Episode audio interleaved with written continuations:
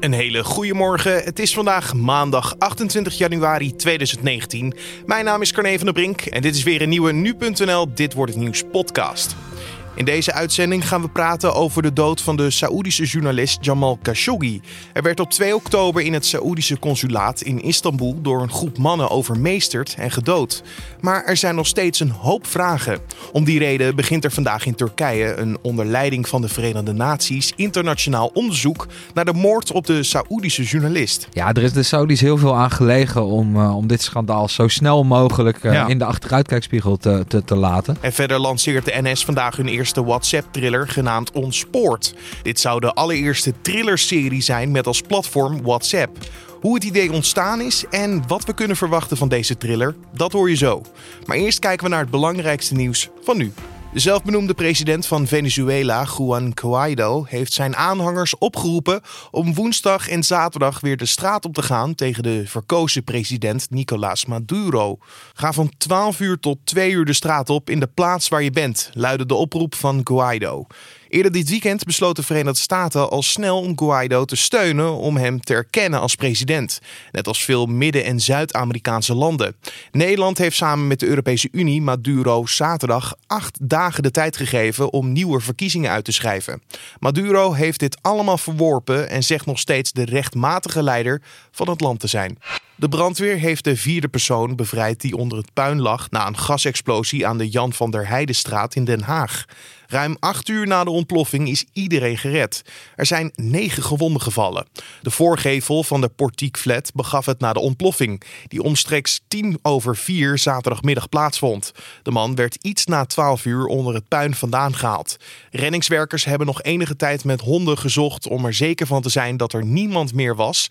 En bij die zoektochten is niemand gevonden. Het dodental van de dambreuk in de Braziliaanse staat Minas Gerais is opgelopen tot 56. De landelijke brandweer denkt dat het aantal nog ver gaat oplopen. Er worden nog bijna 300 mensen vermist. De regio werd vrijdag getroffen door modderstroom nadat een dam kapot was gegaan. Een op de drie verpleegkundigen had in 2017 tijdens het werk last van ongewenste seksuele aandacht van patiënten. Dat blijkt uit de nationale enquête arbeidsomstandigheden van het CBS en TNO. Ook horecapersoneel en fysiotherapeuten staan in de top 5 van beroepen die veel te maken hebben met ongewenste seksuele aandacht. Vakbond FNV pleit daarom voor een onafhankelijke vertrouwenspersoon.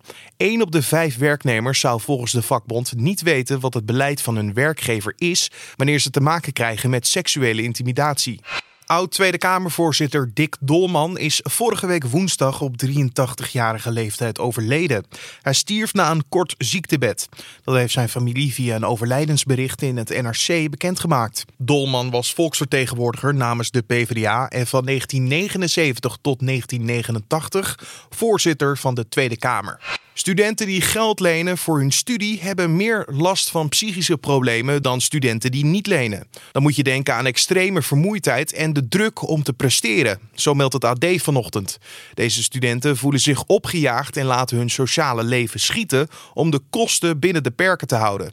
Dat blijkt uit een enquête van onderzoeksbureau Motivacation onder ruim 500 HBO- en universitaire studenten. En dan kijken we naar de dag van vandaag, oftewel dit wordt het nieuws. Onder leiding van de Verenigde Naties begint vandaag in Turkije een internationaal onderzoek naar de moord op de Saoedische journalist Jamal Khashoggi. Khashoggi, columnist van de Washington Post, werd op 2 oktober in het Saoedische consulaat in Istanbul door een groep mannen overmeesterd en gedood. Waar zijn lichaam is gebleven, blijft nog steeds onduidelijk. De zoekacties van een Turks onderzoeksteam hebben niets opgeleverd. Over dit onderzoek gaan we praten met nu.nl-redacteur Matthijs Lou. Want hoe kwam dit internationaal onderzoek tot stand? Uh, vooral Turkije, die heeft uh, eigenlijk al uh, een paar weken, nou, eigenlijk al sinds de kwestie vorig jaar speelde, dringen ze aan op een onafhankelijk onderzoek. De laatste paar weken heeft de Turkse minister van Buitenlandse Zaken nog een paar keer gezegd dat hij graag wil dat zo'n onderzoek er komt. Die opdracht is nu opgepakt door Agnes Calamar, een Française. Zij is speciaal VN-rapporteur op het gebied van buitenrechtelijke executies. Dus dit is echt haar vakgebied. En zij heeft uiteindelijk zelf aangegeven dat zij hier graag onderzoek naar wil gaan doen. Zij heeft bij de VN heeft ze een mandaat om het buitenrechtelijke executies en alles wat daarbij komt kijken wereldwijd te onderzoeken. Ja. Dus het door Turkije verzochte onderzoek komt er Komt nu er. uiteindelijk. Ja, maar wat moet ik me bij dit onderzoek dan voorstellen? Wat gaan ze doen in feite?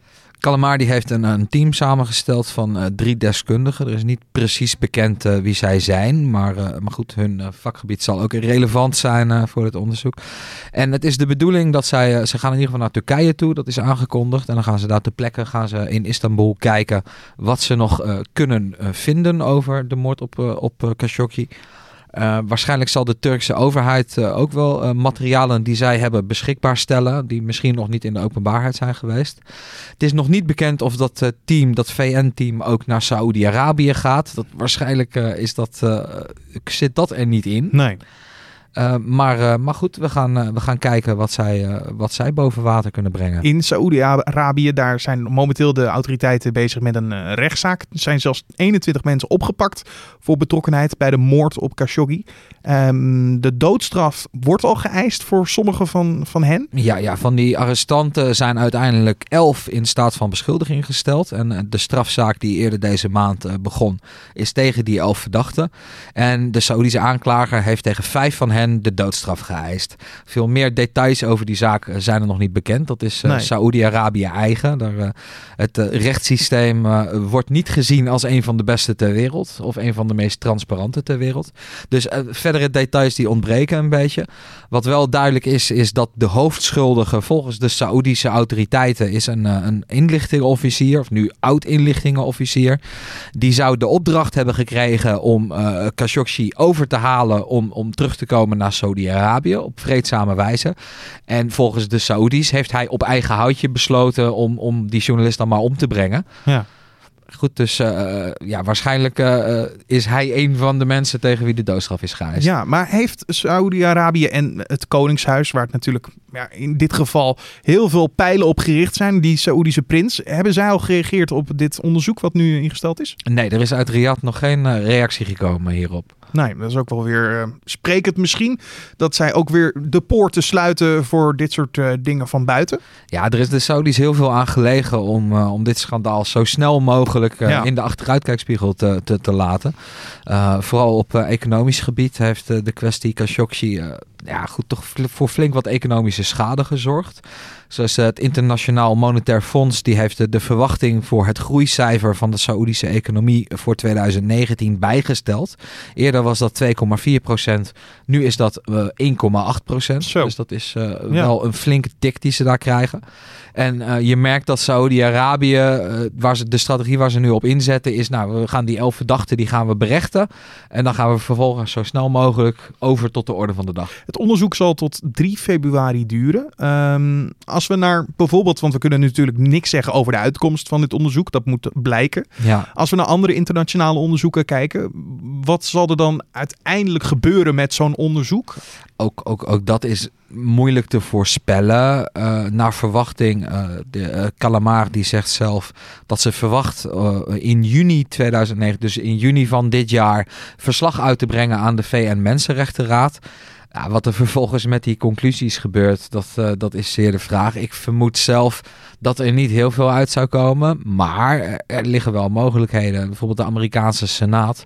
In tegenstelling tot president Trump hebben zij Saoedi-Arabië wel heel hard veroordeeld uh, wegens de moord op uh, Khashoggi. Dat, daar is ook veroordeling voor de oorlog in Jemen, die door een Saoedische coalitie wordt geleid, is daar ook uit voortgekomen. Hm. En, en de Senaat die heeft een, ook een boel steun uh, Amerikaanse steun voor die oorlog hebben ze opgezegd na deze kwestie. Dus het zou kunnen dat als die rapporteur straks met een beetje klinkende conclusies komt, dat Amerikaanse senatoren dan zeggen, nou dan moeten meer sancties komen tegen Saudi-Arabië. Maar ik, ik, ik, ik denk dat op de lange termijn zullen de gevolgen voor de Saoedi's beperkt blijven. Je hoorde nu.nl-redacteur Matthijs Lelou. De NS lanceert vandaag hun eerste WhatsApp-thriller genaamd Ontspoord. Dit zou de allereerste thrillerserie zijn met als platform WhatsApp.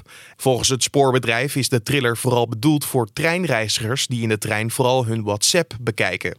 Iedereen kon zich afgelopen week aanmelden en dat hebben er velen gedaan.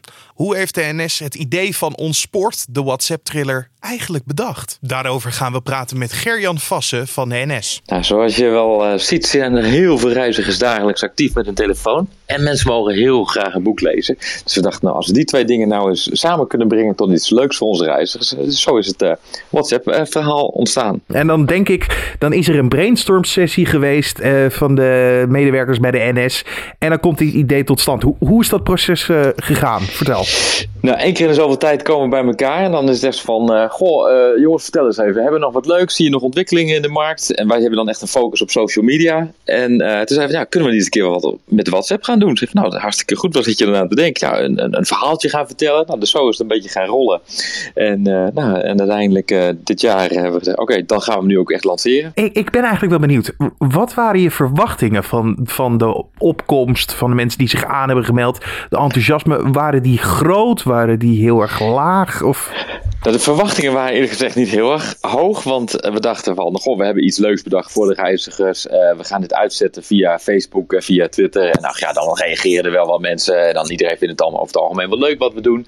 Maar op een of andere manier ging het zo gigantisch hard. We hadden het uh, woensdagochtend om tien voor acht de eerste post op Facebook gezet. En ik werd gelijk al gebeld. Gejan, het gaat veel te snel. Het gaat veel te snel. dus ze zeiden, oké, wat nu dan? Dus nou, we hadden eerst twee verzendlijsten bedacht van in totaal 500 mensen. Dus die hebben we al gauw gewoon verdubbeld. Ja, en die staat ook zo vol. Dus toen zeiden we, oké, wat kunnen we in ieder, geval, nog aan? Wat kunnen we garanderen? Dus die hebben we ook nog gauw verdubbeld naar 2000.